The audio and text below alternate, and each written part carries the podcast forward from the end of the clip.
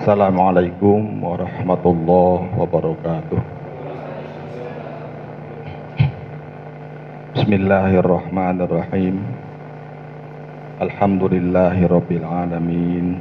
Allahumma salli wa sallim ala sayyidina Muhammad wa ala alihi wa ashabihi ajma'in. Rabbi shrah li sadri wa yassir li amri wa halul 'uqdatam min lisani yafqahu qawli. Rabbana zidna ilman warzuqna fahman. Allahumma nawwir qulubana bi nuri hidayatika kama nawarta tarda bi nuri syamsika. Abadan abada subhanaka la ilma lana illa ma 'allamtana innaka antal alimul hakim walhamdulillahi rabbil alamin. Amma ba'du. Bapak Ibu sekalian Bapak Kepala Sekolah anak-anakku baik yang di tempat maupun di rumah masing-masing atau uh, jamaah rahimakumullah. Alhamdulillah pada pagi ini kembali kita uh, melaksanakan salah satu upaya untuk menjadi orang yang terbaik ya. Supaya kita khairukum man ta'allamal Qur'an wa 'allamahu. Sebaik-baik orang adalah sebaik-baik kalian adalah orang yang belajar Al-Qur'an dan mengajarkannya. Kemudian kita juga berharap atau memohon kepada Allah taala mudah-mudahan kita menjadi orang yang seperti Rasulullah SAW gambarkan.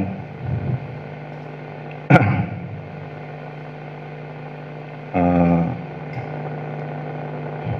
man al-qur'ana amamahu qadahu ila jannah wa man ja'ala al-qur'ana khalfahu qadahu ila nar barang siapa yang menjadikan Al-Qur'an di depannya prioritas sebagai idealis idealisme dalam kehidupan dan sebagai pedoman hidup maka Allah akan menjadikan Quran sebagai penuntun ke surga. Dan barang siapa yang menjadikan Quran di belakangnya nomor dua, nomor sekian tidak prioritas, tidak jadi tuntunan maka Quran akan Allah jadikan sebagai penuntun ke neraka uh, yang menilai itu adalah Allah Subhanahu wa taala. Uh, bukan manusia. Mudah-mudahan Allah uh, dengan segala rahmatnya menempatkan kita ya sebagai orang yang terbaik di sisinya. Bapak Ibu sekalian, kita lanjutkan. Pagi ini kita akan bahas ayat ke 124 ya. 124. Kalau kemarin 123 eh 22, 24 itu sama tafsirnya dengan ayat sebelumnya, ayat 40 41. Jadi uh, di awal awal surat Al-Baqarah ayat 41 itu Allah memulai kisah kehidupan Bani Israel. Itu panjang ceritanya sampai kemarin ditutup pada ayat 122 123. Jadi ini tafsirnya sama dengan tafsir yang awal 100 eh, 40 41. Nah, kemarin itu jadi uh, Allah memulai dengan ayat, dengan ayat itu sama dengan mengakhiri kisah Israel dengan ayat, dengan alat yang mirip gitu. Bapak Ibu sekalian, kita lanjutkan ke 124 ya sekarang. Saya coba ini Pak Yadi satu ayat saja ya, karena ingin leluasa, kita tidak terburu-buru gitu. Mudah-mudahan uh, satu ayat ini kita akan bahas secara uh, detail, secara lebar, ya. uh, sehingga tidak Nah, apa kalau disambung dengan ayat yang lain, ini terburu-buru. Saya lihat ini ayatnya memang padat ya. Walaupun ayatnya pendek, 124 pendek, 125 pendek, tapi ini memerlukan waktu yang cukup uh, panjang untuk membahasnya. Jadi daripada pandangan saya, daripada terburu-buru dan tidak selesai, mending fokus ya, satu ayat aja. Baik, kita baca dulu ya 124. A'udzu billahi minasy syaithanir rajim. بسم الله الرحمن الرحيم وإذ ابتلى إبراهيم ربه بكلمات فأتمهن قال إني جاعلك للناس إماما قال ومن ذريتي قال لا ينال عهد الظالمين بسم الله الرحمن الرحيم wa izibtala dan ingatlah ketika memberikan ujian. Ibtala itu al-imtihan menguji ya. atau al-ikhtibar artinya mencari informasi. Ujian itu menggali informasi ya Pak kita nguji anak kita ingin tahu sampai di mana kemampuan anak. Dan sebetulnya bukan hanya akademik ya, bukan hanya kemampuan pelajaran, tapi ujian itu sebetulnya ingin menguji sejauh mana kepribadian anak, kejujuran. Anak yang jujur cenderung tidak nyontek, tidak curang dalam belajar, itu juga ujian. Nah, oleh sekolah jelas ya, ujian. Jadi sebetulnya ujian itu harus di harus dihadapi dengan sukacita, karena kita akan melihat ya potensi kita di mana gitu.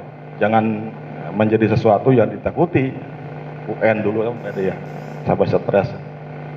Dan ujian ini untuk menaikkan derajat. Untuk menaikkan derajat. Tidak ada yang tidak diuji untuk meningkatkan derajat. Kalau di pesantren itu tidak secara eksplisit ya, diam-diam kiai. Ya pesantren yang murni ya. Jadi kiai itu kadang-kadang ujinya nggak disadari oleh yang diuji karena tidak sama dengan yang lain. Ada santri yang diuji disuruh ngebersihin WC. Kiai ngeliatin gimana lulus Kiai pulang punya pesantren. Ada santri yang diuji uh, membawa pupuk misalnya kotoran ya macul bawa kotoran sapi. Kiai nguji seperti itu, tapi tidak jelas. Santri yang sungguh-sungguh kelihatan, udah kamu pulang jadi kiai. Ada yang ada santri yang disuruh diam-diam suruh ngajar. Eh, sana, misalnya mama lagi AA lagi, mama dulu saya kalau kayak itu mama ya. Tidak ada halangan. Itu budak urus. Kiainya itu melihat diam-diam dan istikharah. Jadi oleh karena itu santri itu tidak sama waktu belajarnya. Ada yang enam tahun, ada yang tujuh tahun, ada yang dua tahun, tergantung kepada kebersihan hati dan kesungguhan. Karena ya itu akan melihat kemampuannya berdasarkan uh, apa nur ilahi ya dan istikharah. Setelah sekolah kan gaya Pak Edi. Tiga tahun harus lulus. Tapi maknanya sama ujian itu untuk al-ikhtibar, mencari informasi, mencari kabar sejauh mana kemampuan yang telah dicapai oleh seorang yang diuji. Izibtala Allah menguji Ibrahim kepada Nabi Ibrahim. Ibrahim itu bahasa Syriani. Kalau di bahasa Arab kan Abun Rohimun. Ada juga yang membaca Abraham. Hanya nggak salah ada nama Abraham atau Ibrahim. Ada bisa Ibrahim, bisa Ibrahim atau Abraham. Namanya sama. Di bahasa Arab itu menjadi Abun Rohimun. Abun itu bapak. Ibrahimun yang penyayang. Karena Nabi Ibrahim itu terkenal dengan sangat penyayangnya. Ya, sangat penyayangnya. Misalnya Nabi Ibrahim itu uh, terkenal dengan sangat penyayang kepada anak-anak. Dia sel yang selalu menampung anak-anak yatim. Anak-anak yatim yang ditinggal orang tuanya, yang tinggal ayahnya itu ditampung sama dia. Makanya disebut Abul Aulad. Anaknya anak eh bapaknya anak-anak.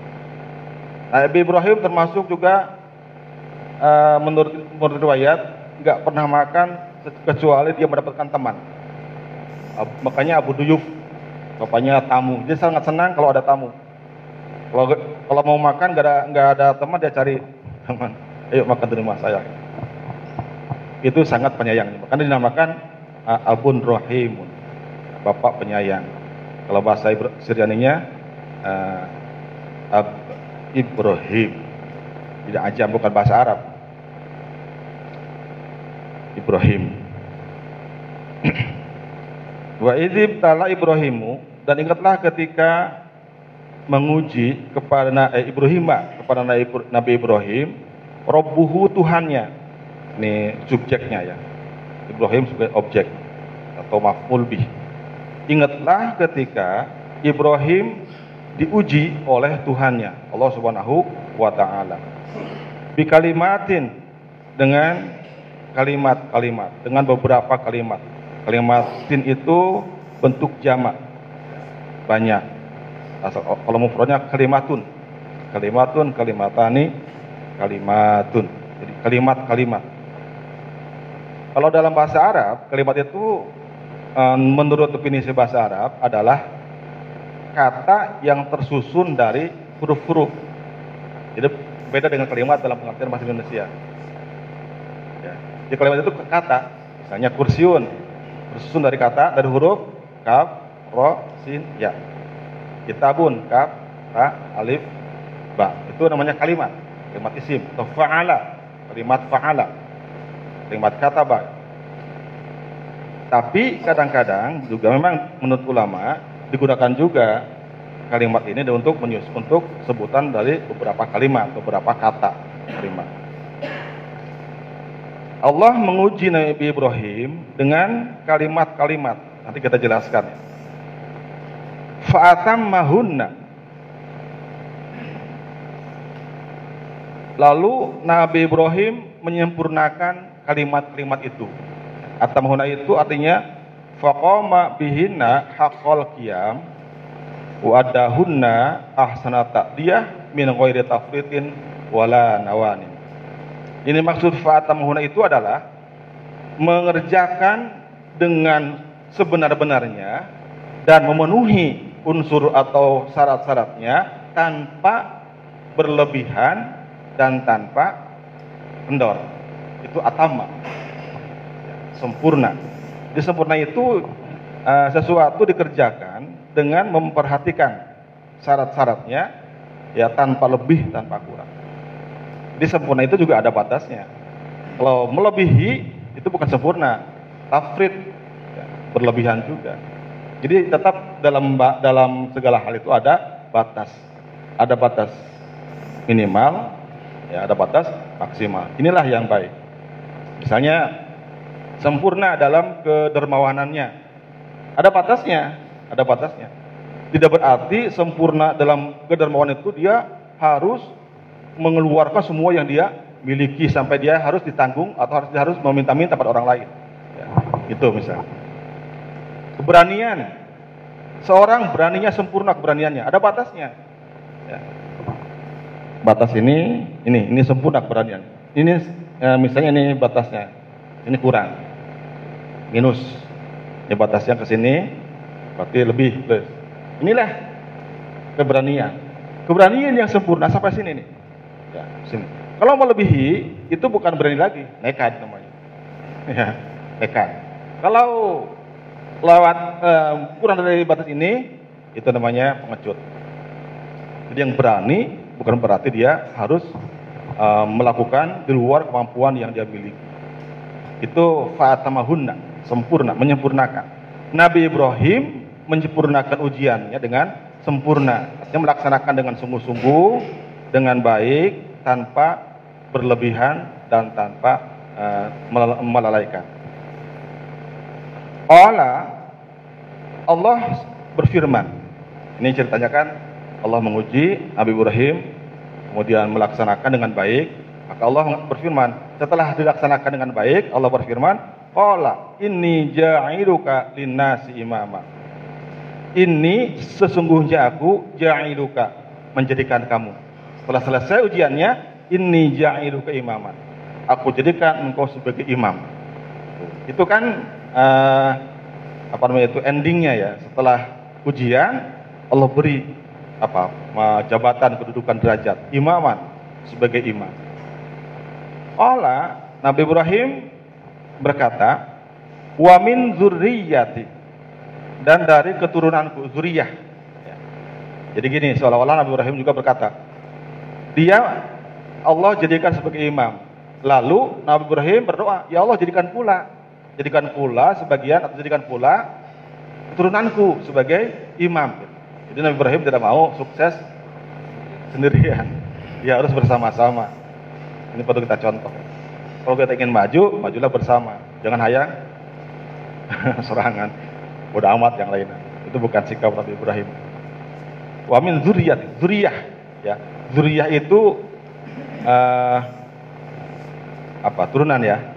Dari ada berpendapat dari zaroa zaroa itu artinya uh, apa benih.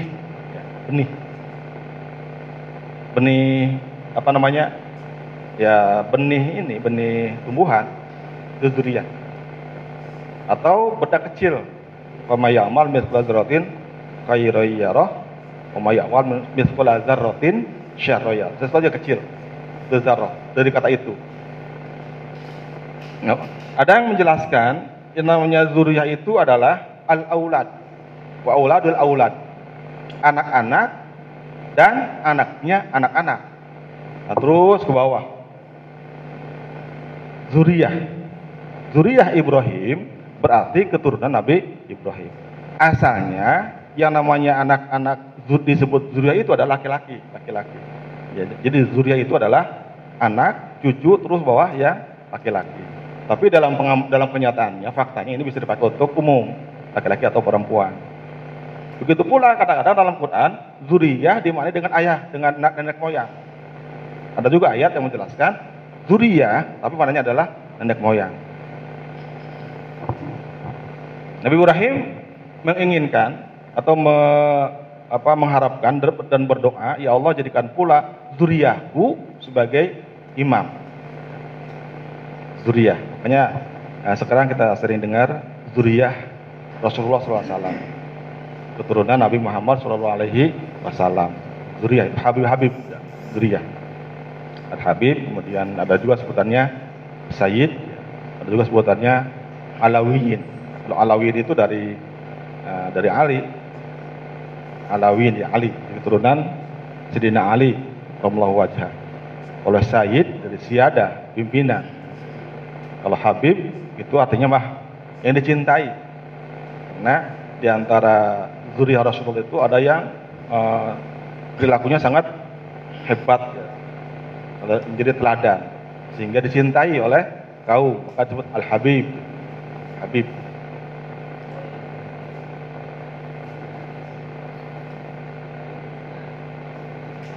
Enggak ada. Nah, jadi dari Fatimah. Dari istri yang lain Rasul. Punya turunan zuriyah. Atau ada juga yang disebut ahlul bait. Uh, ya maknanya kita harus cinta. Tidak boleh tidak mencintai.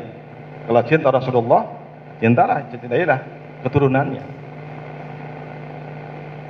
ada orang yang ada orang yang yang menyukai kita tapi dia benci sama anak kita, kita gimana? Walaupun dia mencintai kita, tapi dia benci anak kita, kita nggak suka sama dia. Itu enggak, Marius? Pak Marius ini suka sama saya, ngefan gitu. Tapi Pak Marius juga suka sama anak saya, hina gitu. Tetap aja jadi tidak diakui Rasulullah cintanya itu. Jadi hus, ya? Oh, bisa gitu. Itu mah cari kalau kalau Marius mencintai anaknya orang tua itu cari istri kedua.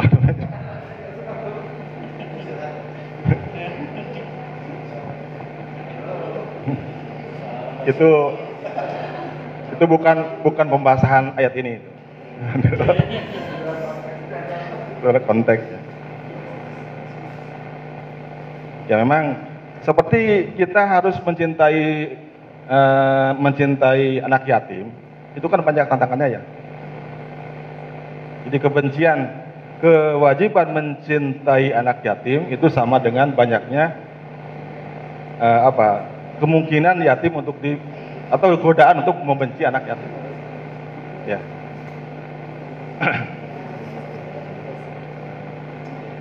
Kalau ada misalnya zuriat Rasulullah itu menurut kita, menurut kita itu tidak bertangan, kita harus tujuan saja.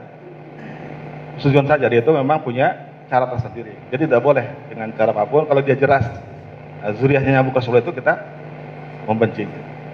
Ya Allah mengatakan turun derajatmu dari Allah kalau kamu tidak suka sama zuriat Rasulullah. Muzubillah mencari ini fitnah ya, fitnah akhir zaman.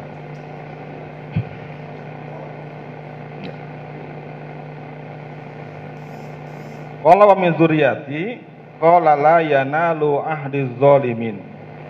Qala Allah berfirman, la yanalu tidak akan mendapatkan ahdi janjiku az-zalimin, orang-orang yang zalim.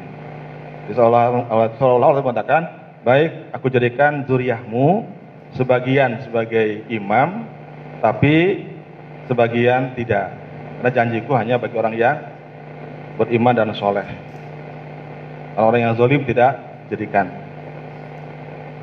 Baik, ini terjemahnya ya. Kemudian kita bahas tafsirnya. Jadi ayat ini menjelaskan bagaimana Allah uh, pertama-tama mengangkat Nabi Ibrahim alaihissalam. Dan karena itu ada ulama yang berpendapat ujian ini berlangsung sebelum sebelum Nabi Ibrahim menjadi diangkat jadi Rasul. Di ujian ini Allah berikan kepada Nabi Ibrahim ketika Nabi Ibrahim sebelum diangkat jadi Nabi Rasul. Ada yang pendapat yang lain setelah. Karena begini pendapat yang lain mengatakan ini gini. Kenapa di, di, disebut sebelum Nabi? Karena Allah itu menguji untuk diangkat jadi Nabi. Seperti testingnya, ya tesnya atau uh, ujiannya. Kalau lulus ini maka Allah angkat jadi Nabi. Kemudian ada yang berpendapat ini setelah jadi nabi. Karena ujian ini, kalimat-kalimat ini Allah sampaikan dalam bentuk wahyu. Gitu uh, alasannya. Dan wahyu itu hanya akan diterima atau diturunkan kepada orang yang sudah jadi nabi dan rasul. Nah, kemudian kalau kita lihat nanti apa saja ujiannya, itu ada memang yang yang apa? Yang uh, kemungkinannya sebelum menjadi nabi ada yang sudah jadi nabi. Ya, makanya ada yang mempertemukan ujian ini yang banyak itu ada yang di Allah berikan sebelum diangkat jadi nabi, ada yang sesudah jadi nabi. Jadi nah, Allah memberikan ujian kepada Nabi Ibrahim alaihissalam, baik sesudah, baik sebelum maupun sesudah nabi. Kemudian apa bentuk ujiannya? Bika, uh, Allah hanya menyebutkan dalam ayat ini bikalimatin, ya, dengan kalimat-kalimat. Nah kemudian apa yang dimaksud kalimat? Ini berbeda banyak ulama yang menjelaskan apa yang dimaksud dengan kata kalimat ya, dalam ayat ini. Bisa tidak akan menjelaskan semuanya, sebagian saja karena membutuhkan waktu yang banyaknya.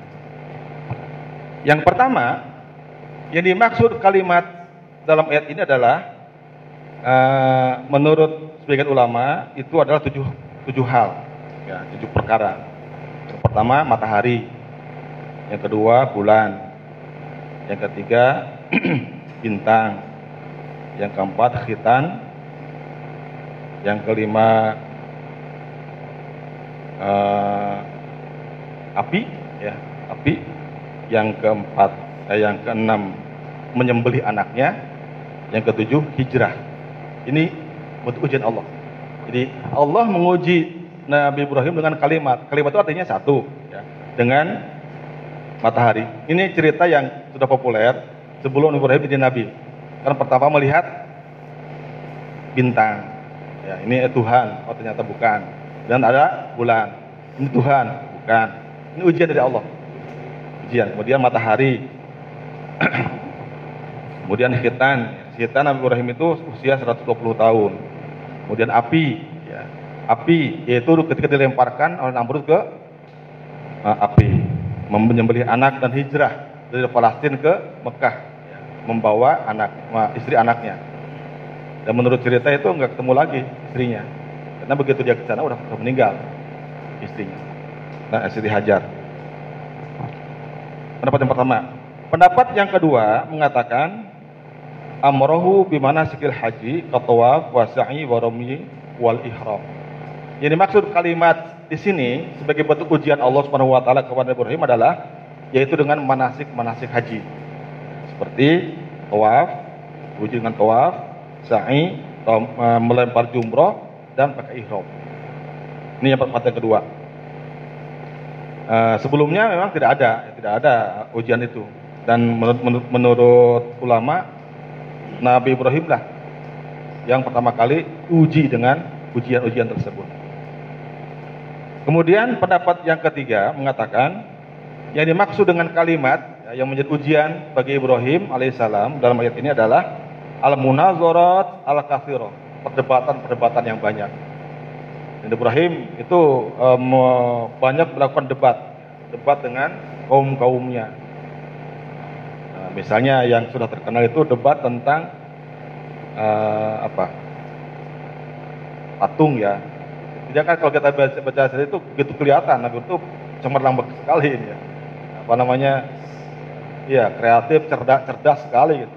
Dan di luar kemampuan. Misalnya di luar kemampuan manusia pada umumnya. Saya kata Nabi Ibrahim uh, Nabi Ibrahim misalnya menghancurkan berhala, akan ditanya. Kemudian kapak yang dia gunakan untuk itu dikalungkan di berhala yang paling besar. Tanya siapa ini? Ibrahim pasti. Udah panggil siapa? Aku tidak aja. Siapa yang megang kapak? Dialah yang membunuh. Dialah yang menghancurkannya. Karena dia nggak mau ada saingan. Terus kata Namrud nggak mungkin. Dia nggak bisa apa-apa. Nah udah udah kalah itu debat di situ. Ya kalau emang nggak bisa apa-apa buat apa disembah? Di Orsinil dan Jitu. Dan banyak lagi. Ya perdebatan Nabi Ibrahim baik dengan uh, Namrud maupun dengan kaumnya tentang tauhid kepada Allah Subhanahu wa taala. Kemudian salat, zakat dan puasa. Ini menurut pendapat yang kedua. Kemudian pendapat yang ketiga mengatakan, ini menurut Ibnu Abbas dalam riwayat yang lain, ada sepuluh macam kalimat yang Allah uji kepada Nabi Ibrahim alaihissalam. Yang pertama, Ya, jadi menurut Ibnu Abbas itu ada asrus dosolin, 10 perkara. Lima di kepala, lima di badan. Ini, ini bagi Nabi Ibrahim adalah wajib dilaksanakan. Kemudian syariat ini berlangsung pada zaman Nabi Muhammad yang hanya hukumnya menjadi sunnah. Jadi Nabi Ibrahim alaihissalam diuji oleh Allah dengan 10 macam perkara yang bagi dia adalah wajib dan bagi kita adalah sunnah.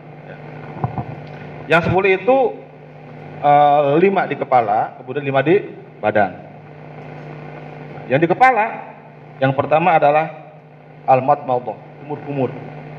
Jika Ibrahim itu wajib kumur-kumur. Ya. Karena ini ini nanti dibahas ya kalau silakan dibahas aja apa uh, ini apa hikmahnya. Yang kedua istinsyak, menghirup air ke ke hidung. Itu yang kedua. Ini yang kita pakai dalam wudhu. Cuma hukumnya masih sunnah. Kemudian yang ketiga, korokorosi, membelah uh, apa? apa? Rambut. Ya, jadi sunnahnya itu bukan di betel, Pak Bambang. Rasul kan panjang rambutnya, sebelah dua. Ya, ya. Di tengah, ya belah tengah.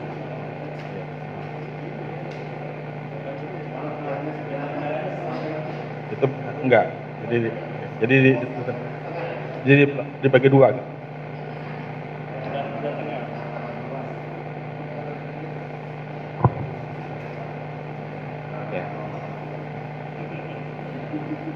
Jadi uh, kumur-kumur ini tapi memang ini dalam dalam apa hikmahnya walaupun sunnah itu besar ya apalagi habis makan ya, kalau nggak kumur-kumur itu kan bisa ada ada makan yang tertinggal ya. Tertawa di kelas, ada cabai di sini kelihatan. Nanya merah. Istinsak. Nih Bu er, Erlina bilang katanya sangat sangat terasa manfaatnya di, di musim pandemi sekarang. Karena hidung jadi bersih ya Bu Lina ya. Orang yang orang yang terkena itu akan mudah sembuh karena hidungnya bersih. Istinsa. Kan yang sunnah itu bukan bukan apa ngambil air kemudian diginikan. Dihirup, ya, dihirup. Itu yang sunnah. Dihirup kemudian dibuang. Kita buang virus mungkin di sini di hidung kita. Ya, memang terasa sakit. Ya, sakit di hidung. Tapi itu yang harusnya. Jadi ini, kalau dalam wudhu itu kita ambil air sekaligus begini, sebagian untuk kumur-kumur, sebagian dihirup. Jadi kumur-kumur dan menghirup air sekaligus dalam satu siukan. Kita, kita kan terbiasa kumur-kumur dulu, kemudian ambil ambil apa? Air untuk hidung. Digini, hidung pun diginikan, gitu. bukan dihirup. Terus tadi buang. Itu yang seharusnya. Buang. Memang sakit ya. ya. Tapi dengan kecuali kalau kita sedang berpuasa, ya, tidak tidak dianjurkan karena khawatir ada air yang masuk ke tenggorokan. Itu istinsah. Kemudian membelah. Ya. Nah, memang mencukur juga uh, apa? Rasul itu kan biasa ini diurai, diuraikan ini. Karena panjang ya. Uh, cuma menurut ada yang ulama berpendapat zaman sekarang memang tidak mungkin tidak pas ya kalau kalau apa rambut dibiarkan terurai karena nanti khawatir menyerupai anak pang yang acak-acakan ya. Ya dicukur boleh tapi cukur yang benar itu menurut hadis menurut ulama cukur yang rata jangan ada jambul jangan dibuat jambul itu namanya kojek kojek itu nggak boleh nah, atau namanya apa? Mohak. Suatu saat ada sahabat yang membawa anaknya dicukur uh, dengan dijambul, ininya dipotakin, ininya dijambul di. Ya ini, ini di sini silakan, di sini. Ya, di sini di sana. Itu Abu Bakar Siddiq mahal marah ya, bunuh dia. Yang marahnya atau bunuh dia. Kemudian orang itu minta maaf, minta maaf, lalu Abu Bakar Siddiq uh, memaafkan. Jadi nyukur itu sebetulnya dirata pak. Ya walaupun gak botak, tapi rata maksudnya panjangnya rata gitu. Itu yang yang yang sun. Uh, memang tidak haram kalau dibuatin makruh. Cuma ada ulama berpendapat makruh tahrim. Makruh yang kalau kalau dibuat muhakka gitu. Di macam-macam itu makruh tahrim, makruh yang cenderung menjadi haram. Karena itu niatnya nggak benar. Ya, niatnya nggak benar. Jadi kalau kita nyukur nih sekarang mah gimana Pak? Cukur rata gitu. 3 cm, 4 cm. Kalau nggak mau botak cukur rata.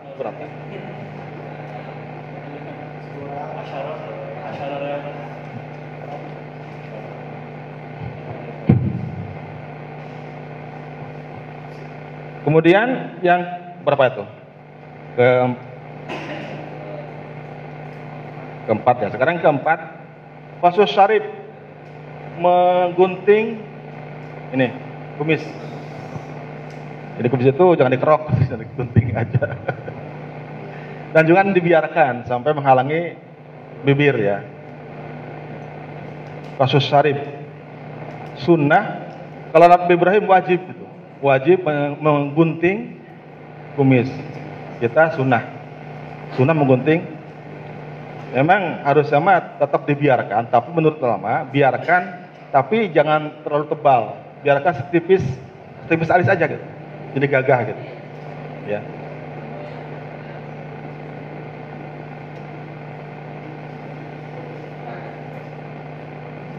Di ini, ya, yang ini, iya jangkau yang, yang dibersihkan. Jadi yang punya kumis silahkan dipelihara tapi jangan eh, apa biar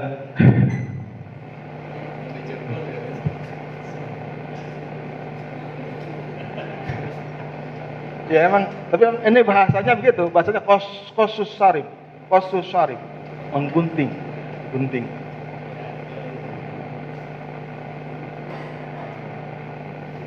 Kalau kalau janggot, sebetulnya sunnahnya dibiarkan sun uh, kumis digunting, ya. janggut dibiarkan. Itu gagah. Jadi wa'ful lihya. Qasus sarib wa wa'ful lihya. Guntinglah kumis dan maafkan. Maksudnya biarkan. Biarkan janggut. Kalau kita kebanyakan sebaliknya ya. Emang eh, ada ulama yang menjelaskan ini ulama kontemporer ya, tafsir Ruhul Ma'ani dia menjelaskan orang-orang ajam itu sebaliknya. Orang ajam itu kumis nggak dipelihara, dipelihara janggut malah dibuang. Jadi sebenarnya hukumnya itu sunnah. Sunnah janggut. Jadi itu sebetulnya. Ya, karena itu menggambarkan eh, laki-laki uh, ya, kejantanan. Ya, Rasul. Kemudian kalau jambang ini, ini juga tidak jambang bagi yang sudah ada juga tidak apa-apa dibiarkan. Nggak usah disukur, nggak usah digunting kalau jambang itu. Itu.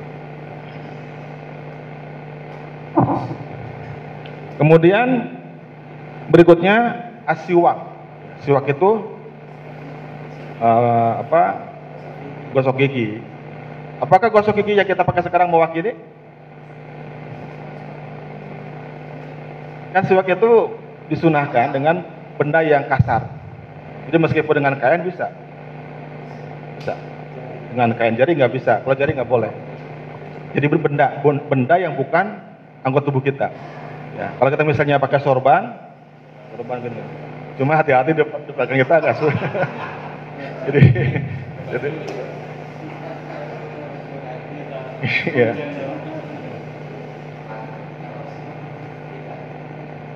Nah, iya, dicuci lah.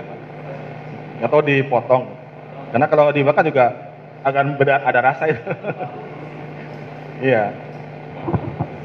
Apakah mewakili? Ada yang menjelaskan mewakili, ada yang tidak. Tapi gini, kalau kita pakai siwak, kayu arak ya, itu sudah pasti spiritnya dalam rangka sunnah rasul. Itu pahalanya. Tapi kalau kita gosok gigi pakai apa sikat, dan pakai itu belum tentu kita niatnya siwak gitu. Jadi oleh karena itu sebenarnya gosok gigi yang kita lakukan itu berpeluang dapat pahala. Tapi karena kita niatnya biasa aja nggak dapat pahala sama sekali.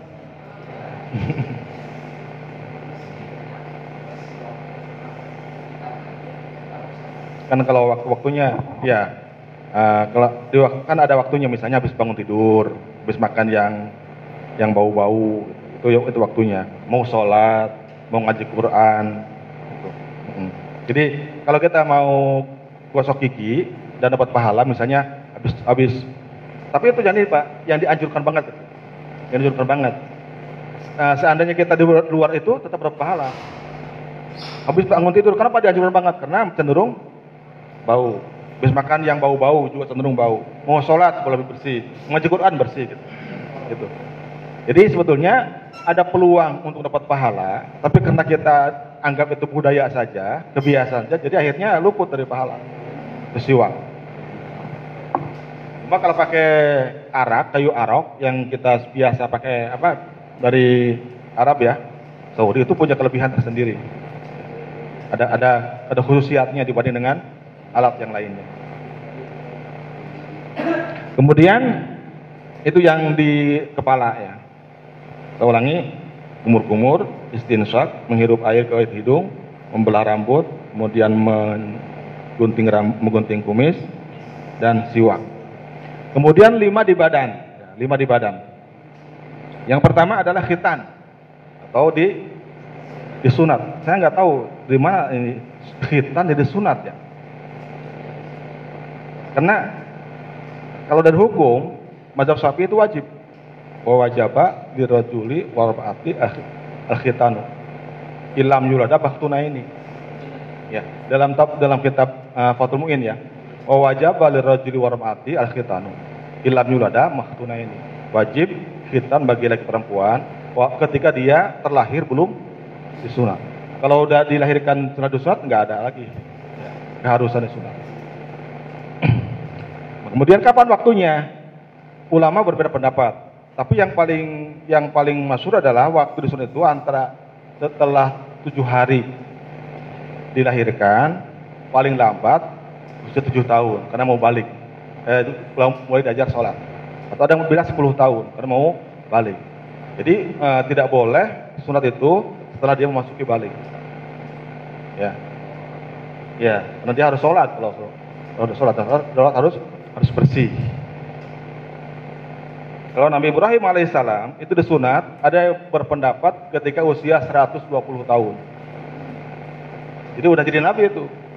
Karena jadi ada nabi-nabi itu semuanya terlahir telah disunat. Kecuali Nabi Ibrahim. Karena Allah ingin memberikan tuntunan bahwa ada syariat disunat menjadi contoh kepada uh, umat berikutnya. Gitu. Ada berpendapat Nabi Ibrahim itu usia usia 80 tahun baru disunat. Dan beliau menyunat diri sendiri.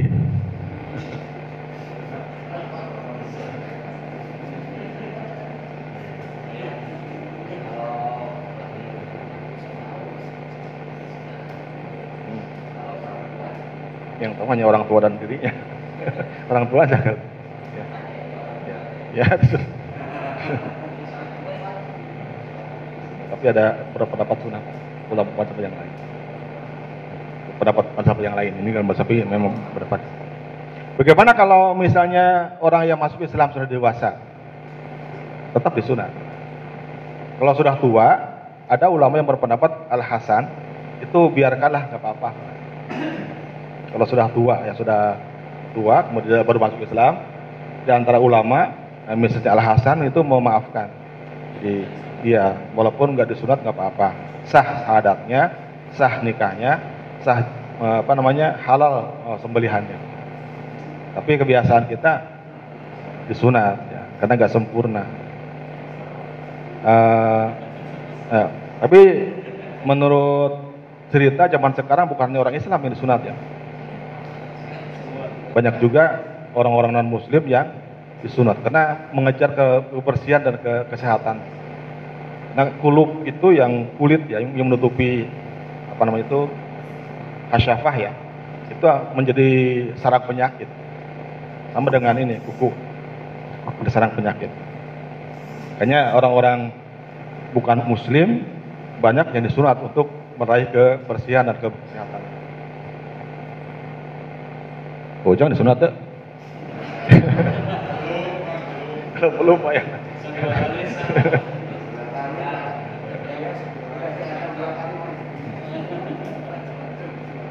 ada yang bers, ada yang berseloroh katanya.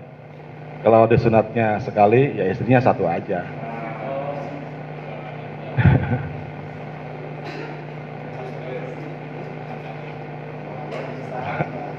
Itu canda ya.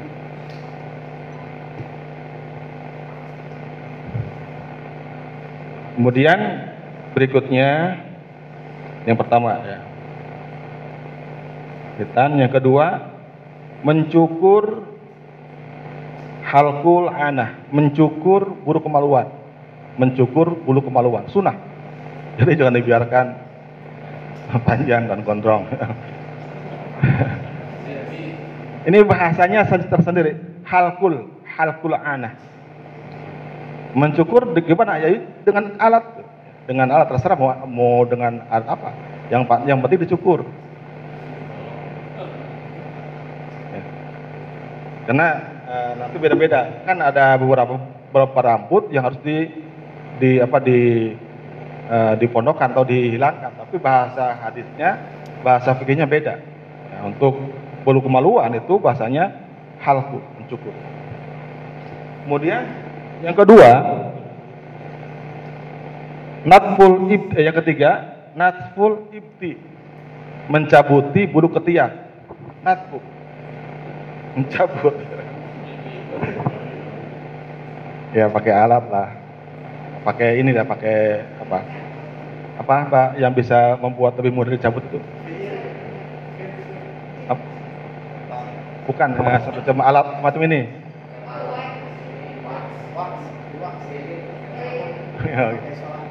ya kalau satu-satu ya apa satu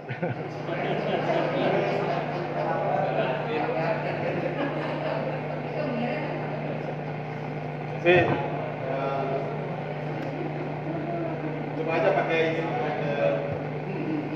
NBK NBK kemudian kan itu salah ya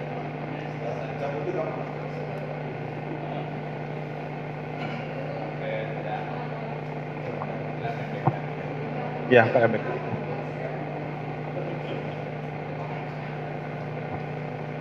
Jadi kalau lagi iseng-iseng ya cabutin lah gitu. Sunnah. gitu.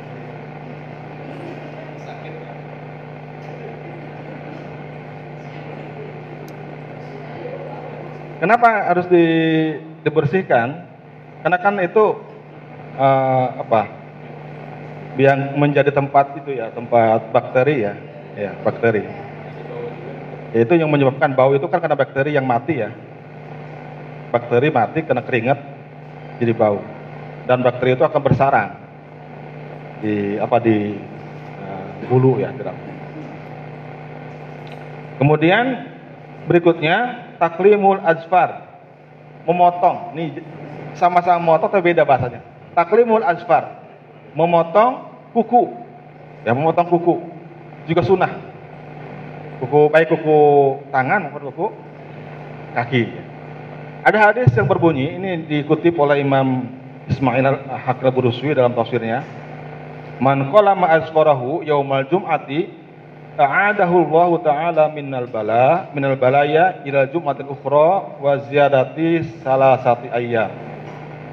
Barang siapa yang memotong ram, eh, memotong kuku ya, pada hari Jumat, Allah akan memelihara menjaganya dari bencana-bencana sampai Jumat yang akan datang dan tambah tiga hari. Jadi lihat tuh kalau Jumat ya, walaupun agak sedikit ya usahakan lah. Ya. Allah akan jaga dari bencana. Ada hadis yang lain mengatakan, "Man arada ayyak mana minal faqri wa shikayatil ain wal yuqallim azfarahu yaumal khamis ba'da asr." Barang siapa yang ingin aman, ingin selamat dari kefakiran, dari kemiskinan, barang siapa yang ingin terhindar dari hidup, hidup miskin dan tidak sakit mata, tidak terkena sakit mata, maka hendaklah dia memotong kukunya pada hari Kamis pada asar. Ya, Kamis pada asar. Nah besok. Hmm. Cuma kadang-kadang saya praktekkan, ya Pak ya. Yang namanya kebaikan itu susah itu. Sekedar memotong ram, memotong kuku itu susah. Kalau pagi sebelum Jumat. Ada dua pendapat. Jadi kalau kalau Jumat pagi-pagi. Nah, sebelum Jumatan. Kalau hari Kamis pada asar ininya beda. Kita pilih yang mana sama. Kalau uh, kalau lihat dari Abdulianya sama, cuma da dari khas dari apa dari uh, apa dari dari dari dari khasiat ya atau dari sesuatu yang kita ini uh, dan gini kalau kita ingin ingin Allah jaga dari bencana maka hari hari Jumat kalau kita ingin Allah jaga dari kemiskinan dan sakit mata, kan sama aja sebetulnya. Fakir juga kemiskinan ya, fakir juga bencana juga. Jadi uh, lakukanlah potong kuku itu. Kalau enggak Kamis habis asar, Jumat pagi. Gitu. Dua kalimat.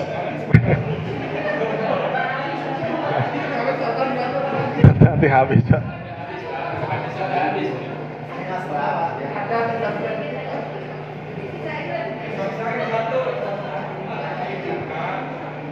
Cuma sekali lagi, yang namanya kebaikan itu tidak mudah, pasti ada halangannya. Sekitar itu, mudah.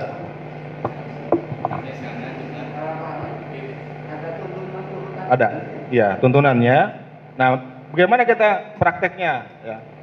Yang pertama, menurut Imam Nawawi, ya, yang ini dikutip oleh Imam Al Ghazali dalam dalam kitab Ihya Ulumuddin, dia mengatakan memotong memotong kuku itu pertama-tama memotong kuku. Ini apa? Tangan ya tangan dulu. Kemudian kaki. Dari mana mulainya? Tangan itu dimulai dari telunjuk di kanan. Telunjuk ya telunjuk kanan. Kemudian jari tengah jari manis jari kelingking kemudian ibu jari. Gitu. ya satu, dua, tiga, empat, lima. Nah, kemudian berikutnya ke sini, yang kiri. Ya, kelingking, berurutan, nah, diakhiri dengan ya ibu jari. Itu kalau tangan.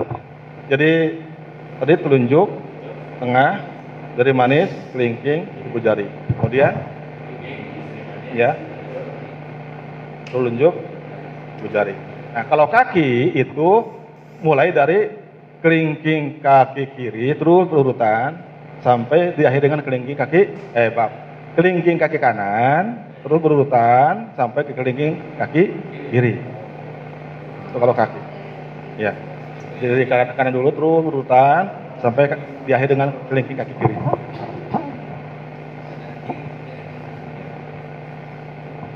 Itu taklimul asfar. Kemudian yang berikutnya adalah al istinja bil ma'i. Oh ini sepertinya kita nggak masalah ya. Istinja cebok dengan air. Cuma kalau kita tidak ada spirit melaksanakan sunnah nggak dapat pahala itu. Ya.